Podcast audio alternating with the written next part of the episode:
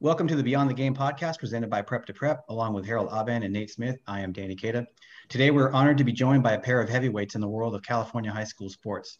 Eric Sondheimer is the prep sports columnist for the Los Angeles Times. He's been honored 7 times by the California Prep Sports Writers Association for Best Prep Sports Column.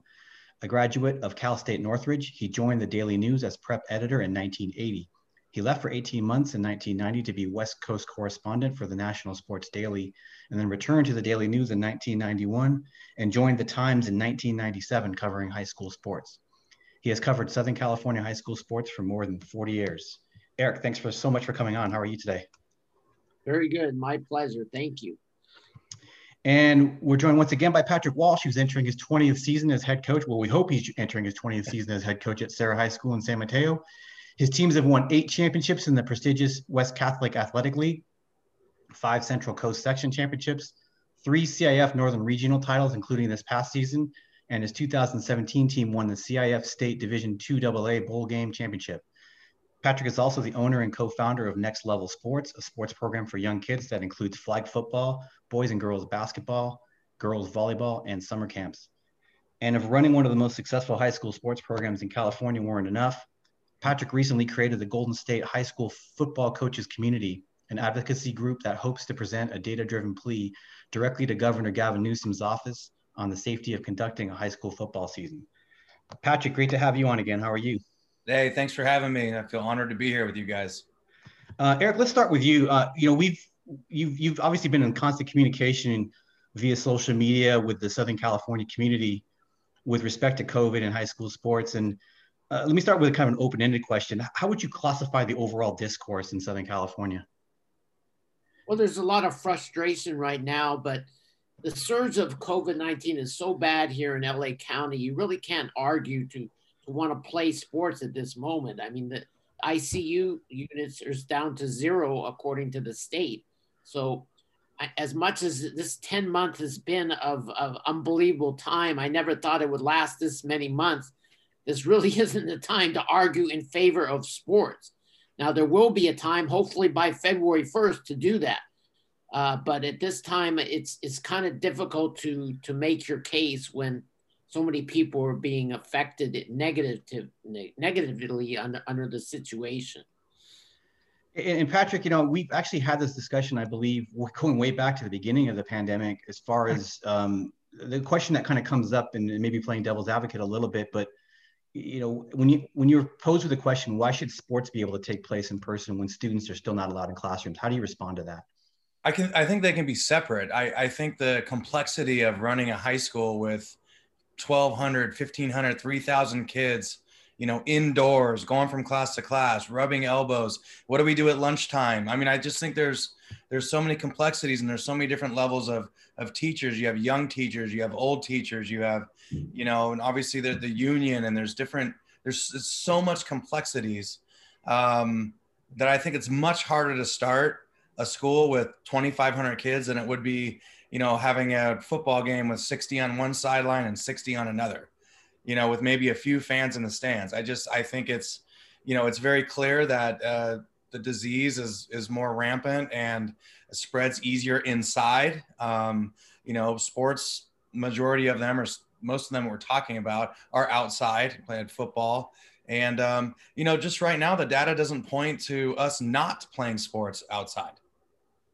And Patrick, I love the point you make. Let's talk a little bit about that data. I think, Nate, I didn't mean to interrupt you. I apologize. Well, I was going to say, you know, I'll screen share with you guys the data so we can see it as we talk about it. But, you know, one of the great things I love you bringing up is, as an athletic director at a school of 2,700, I love the fact that our district has said, yes, we are good with starting sports seasons even before our students return to campus in hybrid mode or anything, because we recognize, and our district leadership recognizes, it is much easier to control a smaller athletic environment than it is a whole in-school, inside the classroom environment. Right. So we are really talking apples and oranges, and I see the argument too. We see it all over social media. How can you talk about going back to sports before kids get on campus? They're two very, very different things, and they require very different approaches, in my mind, to create a safe atmosphere. Creating a safe atmosphere for sports, especially outside, especially if we're not having fans, is completely different than creating a safe atmosphere for kids sitting in classrooms for 60 to 90 minutes at a time with a teacher and rotating through classrooms. So, but let's get to that data. And I am going to pull up and share these documents that Patrick has been so great and with the group for getting these, you know, getting these ready. And so the first one I'm going to pull up is just the workout COVID data. And I'm going to, well, actually, Danny, you're going to have to be the, let me take back over here. So as the, give me the host back. Yeah. And as we're working through that, I mean, I'll email that in a second. You know, while we're doing that, you know, one of the things, particularly football, okay, one of the things we've talked about with some of the section and CIF officials, if football is going to be played, it can't be played with no fans, okay? Parents have to be allowed to attend those games because of the risk of injury and liability and stuff. And so that seems to be a concern too, because if the parents have to, I mean, if they can't, if they say we could start with no fans, then it looks to me like a non-starter. So I mean, well, let's talk about reality here. So if let's say we have our biggest team we've ever had at Serra, that's 70, and you take a pretty small environment like we have at Serra High School at Brady Family Stadium, we could easily place 140 human beings, 70 of them, let's say, are couples, right? So they can sit next to each other because they're in the same household, and easily distance them throughout the stadium at Serra High School, easily.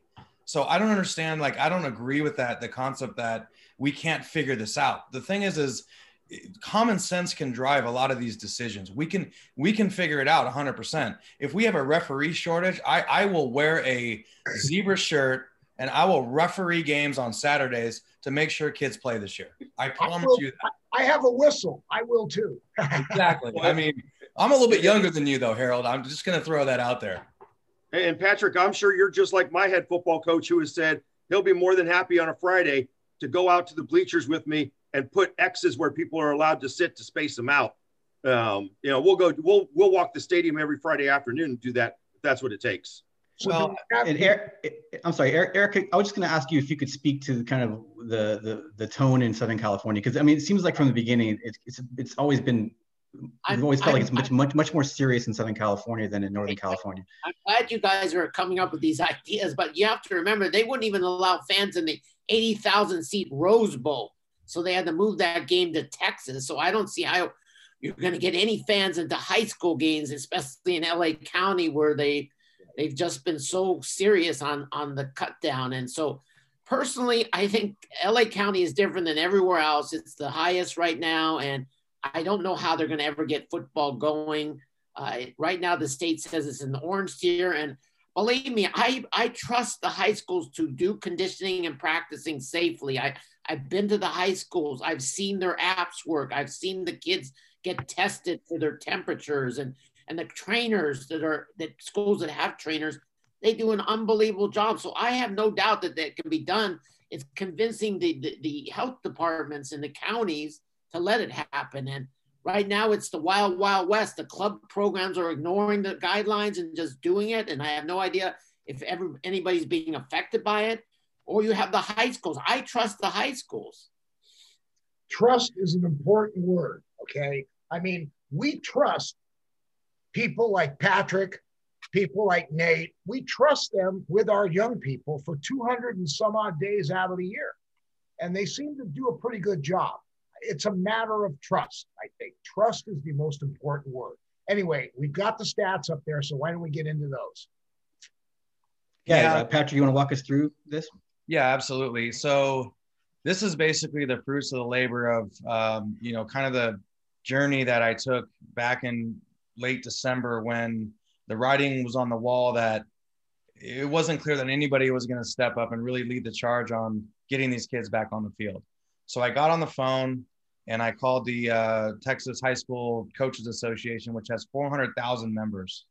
And I asked them, what's the playbook? What's the game plan? How did you get football back? You know, they're playing their 16th game this weekend. You know, how did it go? So the first thing they did was they allowed workouts to happen. And what they did is they tracked their workout data. And they said, bringing the kids on the campus, doing it safely, you know, having some parameters in there, social distancing workouts and other things. Is it safe? Is it a safe thing to do? And we've done that now in California. And we've collected that data with a bunch of great people, a bunch of great coaches that have joined the Golden State High School Football Coaches Community now. We have close to 700 coaches in our group, and 251 different schools have reported and tracked the data that most of us have been doing since May or June. And if you can look at the data here, I think it's very important too that we get into this. The whole goal here is to understand that in L.A. County and everywhere else, kids are being affected by these decisions, and they're not being. This is not positive for kids. There's a whole nother sheet that shows the mental health issues that our kids are going through right now. You know, as a De La Salle Spartan in 1992, if I was going through this in the spring or summer of my senior year, I would be on a watch list. I would tell my parents, I'm in the deepest amount of despair. And in a strange way, I'm fighting for that 17-year-old boy that I know the feelings I would have then as I am for 17-year-old boys now. Okay, so we've sampled over 19,630 different athletes have been reported, okay? And if you look down at the second box, 933,895 workouts have occurred with these singular kids on campuses at 251 campuses, almost 1 million workouts, which is great. And we're super grateful that the state and counties even allowed us to do this, because I do know in many sections and many districts that they're not even doing this. Okay, so at the very least, I want to say this publicly, at the very least, Coach Joe Bates at Skyline High School hasn't seen his kids on campus since March 10th, 2020. And for kids who live in Oakland, California, they need guys like Coach Bates. At the very least, if anything happens from this, this workout data should prove to districts and counties and other areas like Oakland that aren't letting their kids on at campus at all, that needs to change immediately. Patrick, based on this, these numbers, it's looking like out of 933,895 workouts, there were only 9 positive cases out of all of those. Correct. I mean, that's a pretty low number. It's pretty low. And then there's the coaches, right? And all of us range, you know, some of us are skinny and fit and some of us are not, and some of us are old and some of us are young. And, you know, I think coaches are, you know, particularly football coaches, we want to be with the kids. That's why we got into this business. So if you look, we have almost 3,000 different coaches who have gone on these campuses. There have been 187 reports of COVID, which is less than 6.5%. 2 total positive cases attributed to the workouts conducted on school campus. So these coaches aren't coming to campus. The point is, players are not coming on campus, bringing COVID, and or coming on campus and getting COVID and leaving with it. What happens is the 187 reports of COVID or the 400 or the 522 reports of COVID in the top box from the athletes, these are coming from other places. If you look down in the bottom right-hand corner, 98.5% of COVID cases were traced elsewhere, traveling, family gatherings, that sort of things. For us, this proves that students coming on campus for our workouts is safe. And so, there's really no arguing that. So Eric, I mean, down in Southern California, I mean, you've got a real dichotomy down there. I mean, you've got the Los Angeles city section, which has been, you know, LA has been hit really hard by the COVID. And then you've got Orange County and these other areas that are pushing hard to open up. I mean, how is this going to shake out down there? Is there any, I mean, we're going to talk about the NCS in a minute because they just had a big meeting and Nate is going to fill us in on what happened there. But down south, I mean, you've got a real dichotomy. And then you've got the Inland Empire too. I mean, how can this shake out? Well, the Los Angeles Unified School District obviously is the biggest around, and they've been doing testing. And it rose dramatically among students that were taking that test. And that's one reason why they shut down the workouts that they were allowing briefly in November. They're far behind. They're fighting. The unions want safety if they come back. So seriously, I don't really see L.A. County going anywhere. I see other counties that maybe will have a chance to perhaps give it a try. But first they have to get out of the stay-at-home order. Then each county would be able to break out among itself, because right now in L.A. is grouped in with Ventura and Orange County and Riverside and San Bernardino. So when they break away, it'll be based on the local things going on. The same thing is happening in Northern California. So that will happen, I think, at the end of the month. As soon as the ICUs are above capacity, above 15%, that will happen. So we're going to eventually get there at some point.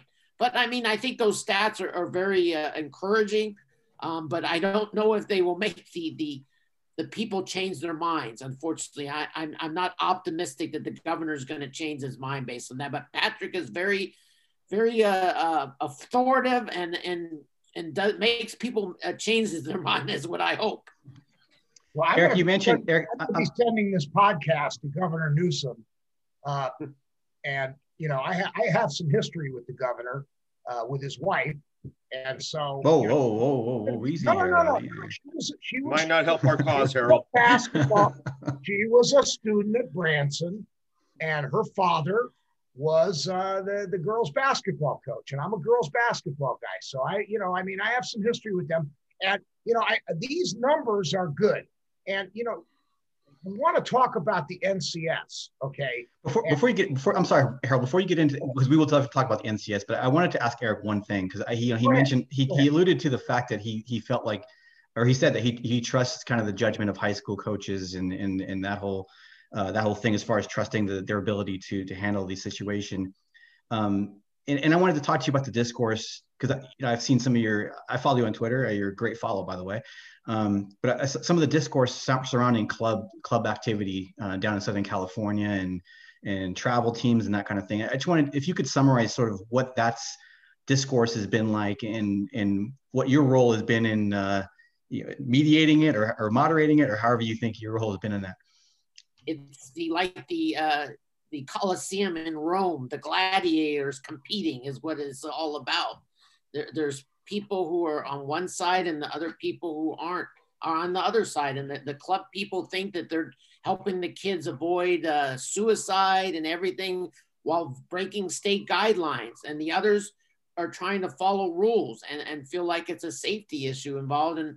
And the club people are charging lots of money for the parents to go do it, because they're playing football right now. It costs a lot of money for equipment and other things, and they're still doing it. Personally, I don't believe that you should be breaking state guidelines. That's why it's important. What Patrick is trying to do is to get them to change the guidelines and so forth. And the high schools are following the guidelines. They locked up the gyms. They locked up the football field. Nobody has been on campuses because they're following the rules, and that's my pet peeve. Why are we not rewarding those people who are following the rules? Why are the people who are breaking the rules and benefiting from this? That is what I cannot understand, and it frustrates me to no end. And it should, and it also shuts out all the underserved kids. Okay, like all these kids in the Los Angeles city section whose parents don't have the money to pay for equipment and camps and showcases and all this stuff. And we've been covering, I must say, we've been covering them, okay? But it bothers me that the underserved kids are left in the cold. That really bothers me. There's definite inequity underway. The damage is there. I don't know how we're going to overcome this for a year if we don't get back soon. I agree, but it's right now it's a no-win situation, and I hope things get better. That's the only way that people are going to get back on the field.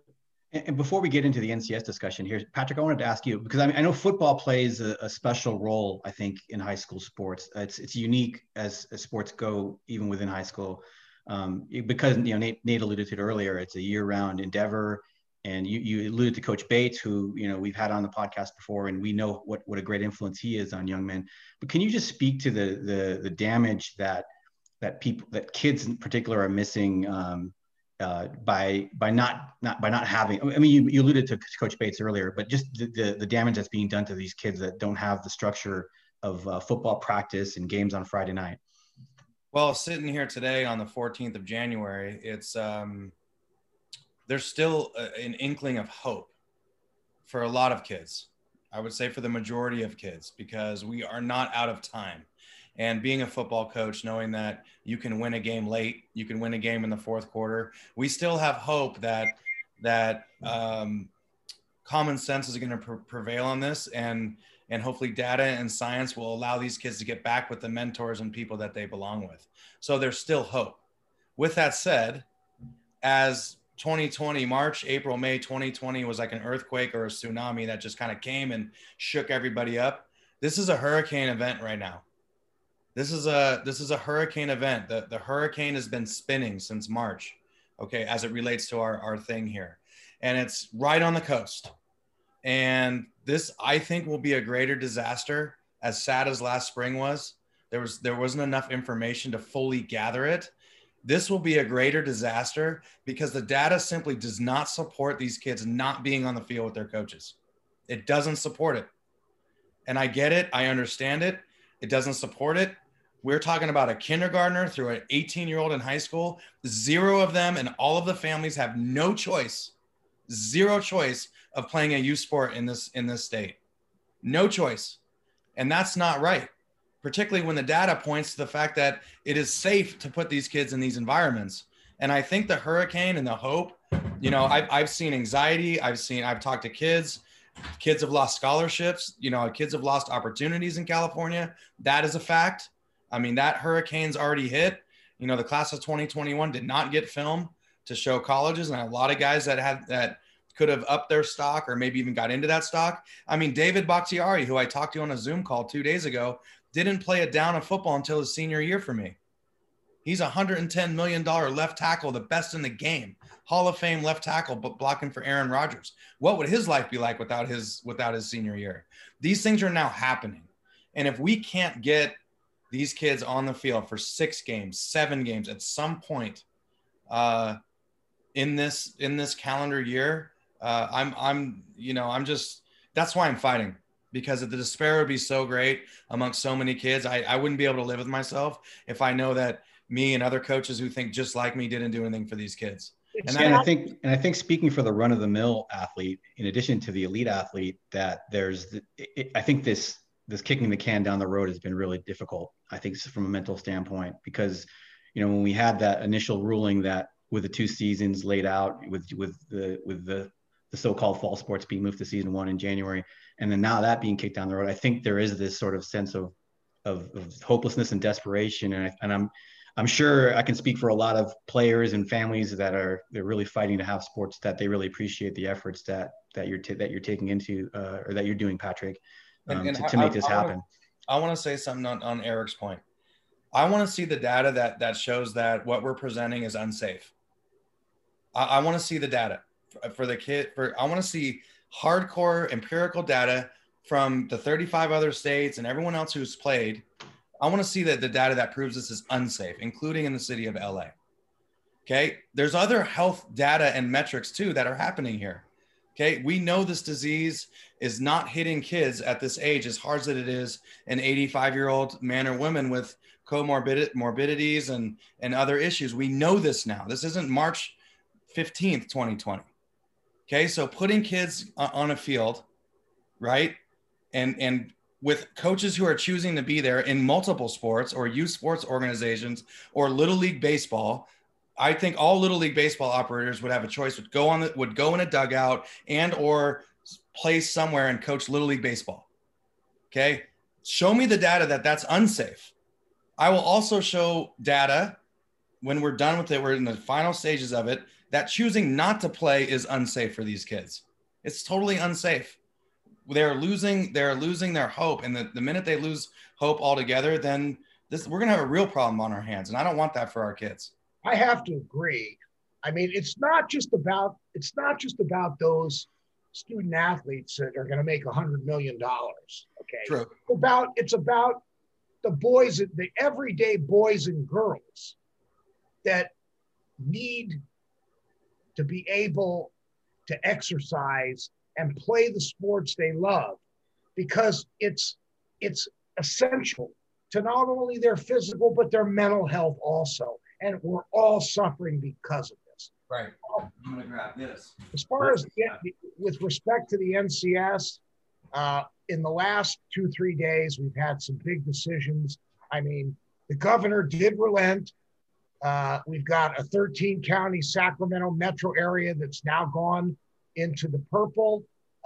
And the NCS has made some decisions today. And so, Nate, I want to turn to you on that. Well, before that, I just want to say to everybody that I hope that people are listening to the collective voice. And, you know, Eric referenced it with what he's seen from, you know, the schools being that safe haven opposed and following the rules as opposed to what else is going on out there and that being rewarded. Patrick, you're laying out all the data that we need to know. And the other part, and Harold, you mentioned the equity piece. The other piece with that becomes, especially if we're talking about football, becomes the urgency piece. Because the one thing that the CIF and each of its sections will not be able to budge on this year is that April 17th end date. And that was made clear in our executive committee meeting today. It's made clear in all the correspondence that if we want to start a fall 2021 season, that April 17th date is going to hold firm based on that recommendation from the Sports Medicine Advisory Council. And so that's the executive. That's the executive committee of the North Coast Section that met today. Yes, but the April 17th date is a CIF one. Right. And I know, Eric, I've seen you mention that and reference that a number of times as well. And Patrick, I know you're well aware of that. And that's one of those things where that's where that urgency comes in. That's where the tiers really do need to be adjusted for what's safe for football and other sports. And let's be honest, if we let football lead the way, a lot of other sports are going to be happy to ride the coattails of that into those better tiers. But so that has to happen because we need to be able to start a realistic, you know, look on the field with kids, you know, by mid-February to get that season in that we're hoping for. In the NCS today, one of the big things that happened was the season of sport is basically now, and it was adopted by the executive committee, going to the board of managers in 2 weeks, is that the season of sport is now one season, February 1st, to June 5th or 12th, and that there are no schools from the NCS will be competing for section, state, or regional championships, and that every league within the section is going to create its own calendar or seasons of sport. They will be sending these to the NCS for review in the next few weeks, and that as soon as counties come off the stay-at-home order, anytime February 1st or after, as soon as counties come off the stay-at-home order and are just in the purple, they can start seasons of sport with what's been approved. There's some other, language in there referencing possible number of maximum weeks for sports seasons, all that still has to be ironed out by the board of managers. But the simple gist is that, they basically said, okay, we have so many counties, so many different schools here in varying regions that we are going to sacrifice. We're going to give up our championships this year, and we're going to give up our own structure, and each league can do their own. And that was a unanimous decision by the executive committee, a pretty unanimous decision by the executive committee that's going to the board of managers. So it's reasonable to assume that it'll pass through the board of managers. And in fact, there was already a letter out tonight regarding the details of it and discussing now the fact that leagues need to come up with their schedules that they're going to look to move forward with. And obviously, as of right now, until those tiers adjust, going on the recommendation that you put together, based on the tiers. Because for instance, if you're in the greater Sacramento region and you're an AD up there in a school and a league, you're scrambling to get your schedules put together right now because you could potentially start in a couple of weeks all of a sudden. Well, and I mean, what's happened is as we've kicked this can down the road, it's contracted. There weren't going to be any CIF regional or state games. Now, all of a sudden, the North Coast section is the leader in abandoning its section playoffs. But I understand. Well, we're going to hear a lot coming out of this. The CIF, all the section commissioners met Tuesday with the CIF executive committee. And basically what everybody got coming out of that was every section's pretty much going to go their own way. Exactly. And they need to do that for this year. And so we're going to hear a wide range of things discussed and coming out from all the 10 different executive committees, you know, over the next couple of days. So at this point for football, we're looking at the most like 4 or 5 games. But you know what, Patrick, would you be satisfied with 4 or 5 games? Yes, I definitely would. And I think, you know, it's just kind of my nature to push back on things. This is a once in a lifetime, once in a 100-year pandemic. And for the CIF to say there's no movement on the front end of the schedule, while I respect the CIF and what they're going through, and they have to deal with a lot of different, you know, moving parts. There's 813,000 kids who play in the CIF. A little bit of leeway there and maybe some thought on that. I think a lot of us, I think our coaches would vote, the more time we get, we would accept that so we can move away from this date that Eric's talking about. Like, we don't want to play right now. We don't want to play right now. That's not the time, but we need more time. So this is a once in a 100-year, 200-year deal. And it's like, why can't the CIF move the start date just a little bit? A week, 1 week would be better. Okay. That would get us to 2 weeks would get us to the end of May. We're stuck on April 17th. I mean, you know, I think I'd give up a bye week. I'd give up whatever it takes in the fall to get a couple extra weeks right now. And Patrick, we used to not even start games until after Labor Day before. I mean, it's we can go back to that. Yeah, I agree with you. I agree with you on that. I think it's way too long anyway. Yeah, I think I made, we mentioned this on this podcast, I think a few months ago, that, you know, they're really, the idea of a calendar should kind of be thrown out the window this year. Honestly, I think that, you know, you have the drop dead date to finish sports is graduation, right? Or whatever kids are starting to transition out of high school. But, you know, if you played a game this Friday and then you had another game in 3 weeks, because that's the safest time to play the next game. I agree with you, Patrick. I think there has to be that kind of flexibility to deal with this, you know, once in a lifetime situation. So, right. I talked to an athletic director today. The Southern Section is going to announce on Tuesday that they're dropping all their championships too for the fall. So that will give more schools flexibility to schedule around that. But I talked to an athletic director today, and he does not want to lose hope for his athletes. He says, April 17th, if that's the final day, we are going to try and play. If it takes one game, we're going to play one game. That's all it takes. He is going to try to find a way to let his players play something in football this year, whether it's to the last day of the whole thing or not at all. Only on April 18th will he give up hope. So that's what I think a lot of people are going to do. I'm encouraged that he said that. He's not giving up hope. But it could be like 1 or 2 games. That's it. But if it's 1 or 2 games, it's better than no games. So I think we just have to keep going and try to hope that things get better. Some of these counties will be better. And that's why I think it's important to release ourselves from the tier system as much as we can, because we are bound by the tier system, and the tier system doesn't even match what Governor Newsom has stated for what he thinks is safe to open up schools from his health department. What he stated a few weeks ago, I don't know the exact date, was that he feels counties or schools should be open at 28 cases per 100,000, which is 4 times the amount than what we're proposing right now to play football, which is safer than being inside. So I feel like we're so ingrained in the tier system that we're going down a tunnel, and it's just, this is what it has to be. And Eric, I appreciate exactly what you're saying, where I'm not giving up hope, but you know, if we're tied to the orange tier, then yeah, we might play one game, right? But it's safe to play in the red tier. And I think it's safe to play in the purple tier. Okay. Maybe not right now, but I think it's safe to play in multiple different tiers. The 35 states that did play high school football were not worried about a tier system. They weren't tied to a tier system, which is arbitrary numbers at this point relative to sport. I want to get away from those numbers. I want to get us into the numbers that actually are responsive to the numbers of actually playing youth sports.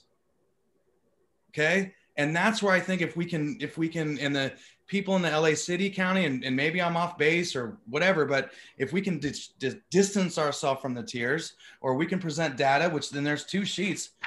We got another sheet. It's the back page where it's what the other states have done. And if we can get to a point where we can get away from that, or at least shift tiers, or even into what Governor Newsom is suggesting for in-person school, 28 per 100,000, then that those dates will change. Let me ask each of you a big picture question, if I could. Patrick, and I understand I don't know how much you're involved in this, but I know there's a bunch of rallies happening tomorrow, I believe, to let them play rallies in California.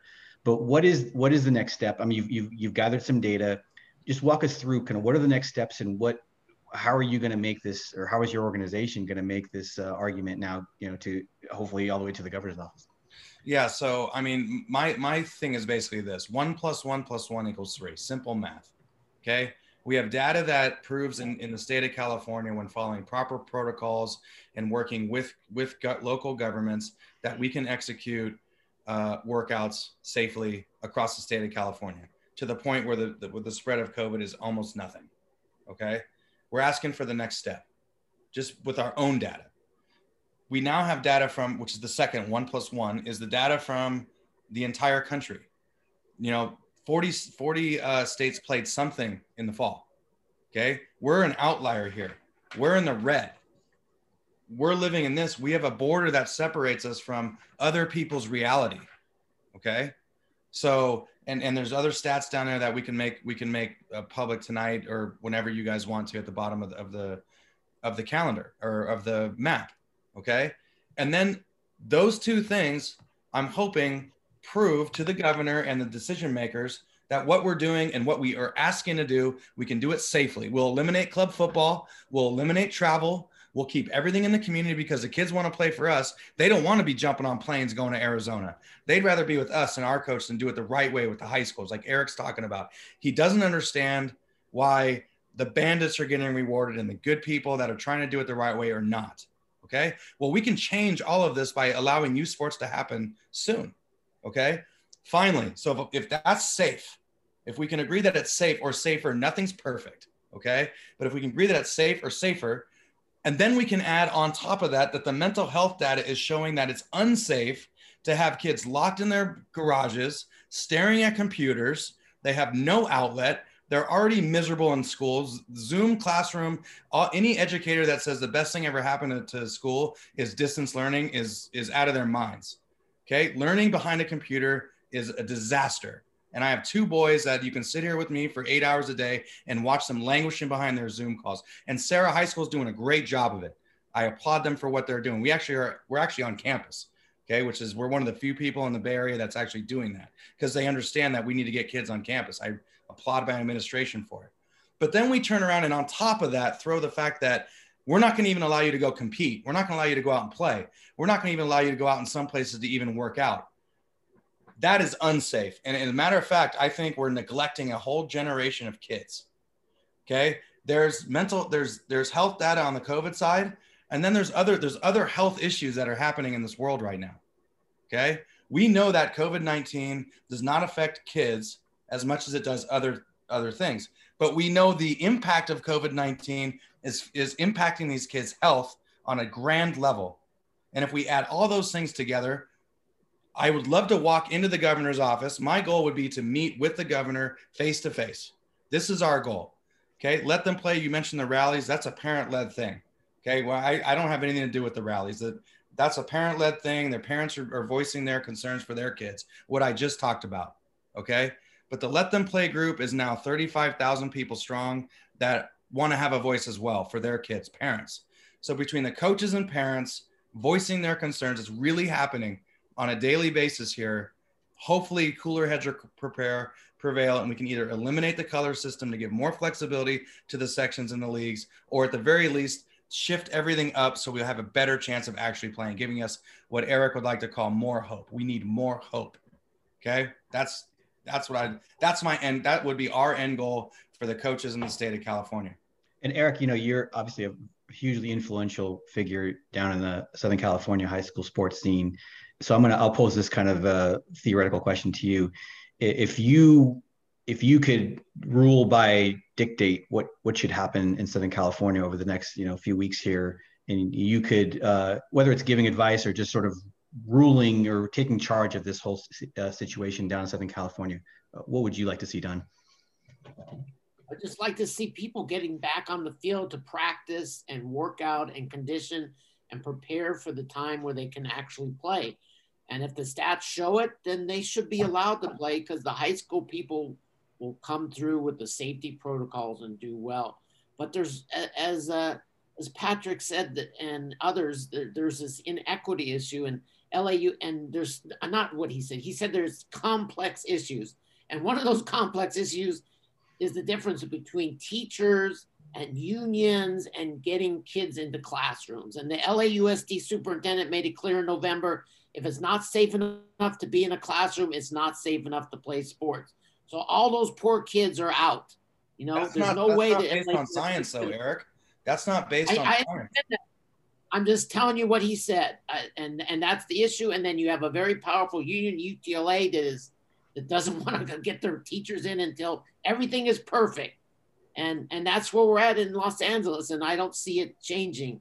So, and I feel for the kids, you know, Crenshaw High, Dorsey High, some of the greatest athletes in the history of this state, and they're not going to be able to play. It's sad, and I don't have an answer for this. I appreciate everybody doing what they can, but we're stuck here in this political science, whatever is going on here. And I hope some counties are able to play, and maybe parents will be able to move their kids to other places if that's what it takes to get them to play. So. And Patrick mentioned as well, you referenced it with Oakland. San Francisco's in the same boat as Oakland, and so is West Contra Costa. And being at a school where we have the majority of our teams out there 2 to 3 days a week, you know, working out, practicing, and really trying to do it, working to do it safely to show it can be done. And we've proven it can be done repeatedly for months now, dating back to June. It would be great to see every school district get on board. And Eric, you hit a lot of nails on the head there with the approach that is stifling sometimes the common sense, like Patrick has discussed, with what's safe to get back and what we can do for kids. I have almost half my kids check in with me daily on Zoom calls talking about their daily depression that they're battling because they can't get out there and do what they need to do to be healthy. And I think those are the things that we also need to look at. And you guys have all mentioned it. You know, I'm preaching to the choir with this one, but for the health of our kids and for each district, I hope they look at what's best for kids when these decisions are being made. Hopefully this podcast is going to have a positive impact on moving things forward. And, you know, Eric Sondheimer, 6 decades of covering high school sports in California. Patrick Walsh, 2 decades, the winningest coach in the history of Serra football and a storied program. Great to have you guys on here. And your opinions are very, very valuable. And we thank you so much. Danny, do you have a last word for us? Well, Harold, you said this is going straight to the governor's wife. So yeah. You've committed to this now. So great. It's done. Problem solved. We have the pathway to the office. Right there, you know. Problem solved. I don't know about a pathway, but we'll do what we can. Thank you. Well, we really appreciate Eric Sondheimer. Really appreciate you coming on, and Patrick Walsh. It's great having you on again, and best of luck in your endeavors going forward. And hopefully, we can see you guys in action in the next few weeks here. Thank you. Thank you. Before we sign off, I just wanted to share some of the data from the statistics that Coach Walsh presented to us. 34 states have already successfully finished their football season, according to the NFHS. 94% of states who started the football season played through their championship games. 857 out of 910, so that's 94% of games in Arizona, football games were contested. And a study in Michigan showed that of the over 6,000 student athletes who participated in sports, in high school sports, only 0.4% tested positive for COVID. And 30 states have already started their basketball season. So we just wanted to share those before we signed off. So once again, we hope you enjoyed this edition of the Beyond the Game podcast. Once again, we would like to thank our guests, Eric Sondheimer of the Los Angeles Times and Patrick Walsh of Serra High School Football in San Mateo for joining us. Please remember to subscribe to the Prep2Prep Beyond the Game podcast on Apple Podcasts, Spotify, Stitcher, and wherever podcasts are found. And don't forget to visit us at prep2prep.com and follow us on Twitter at Prep2Prep Sports and Instagram at Prep2Prep. For all of us at Prep2Prep, thanks so much for tuning in.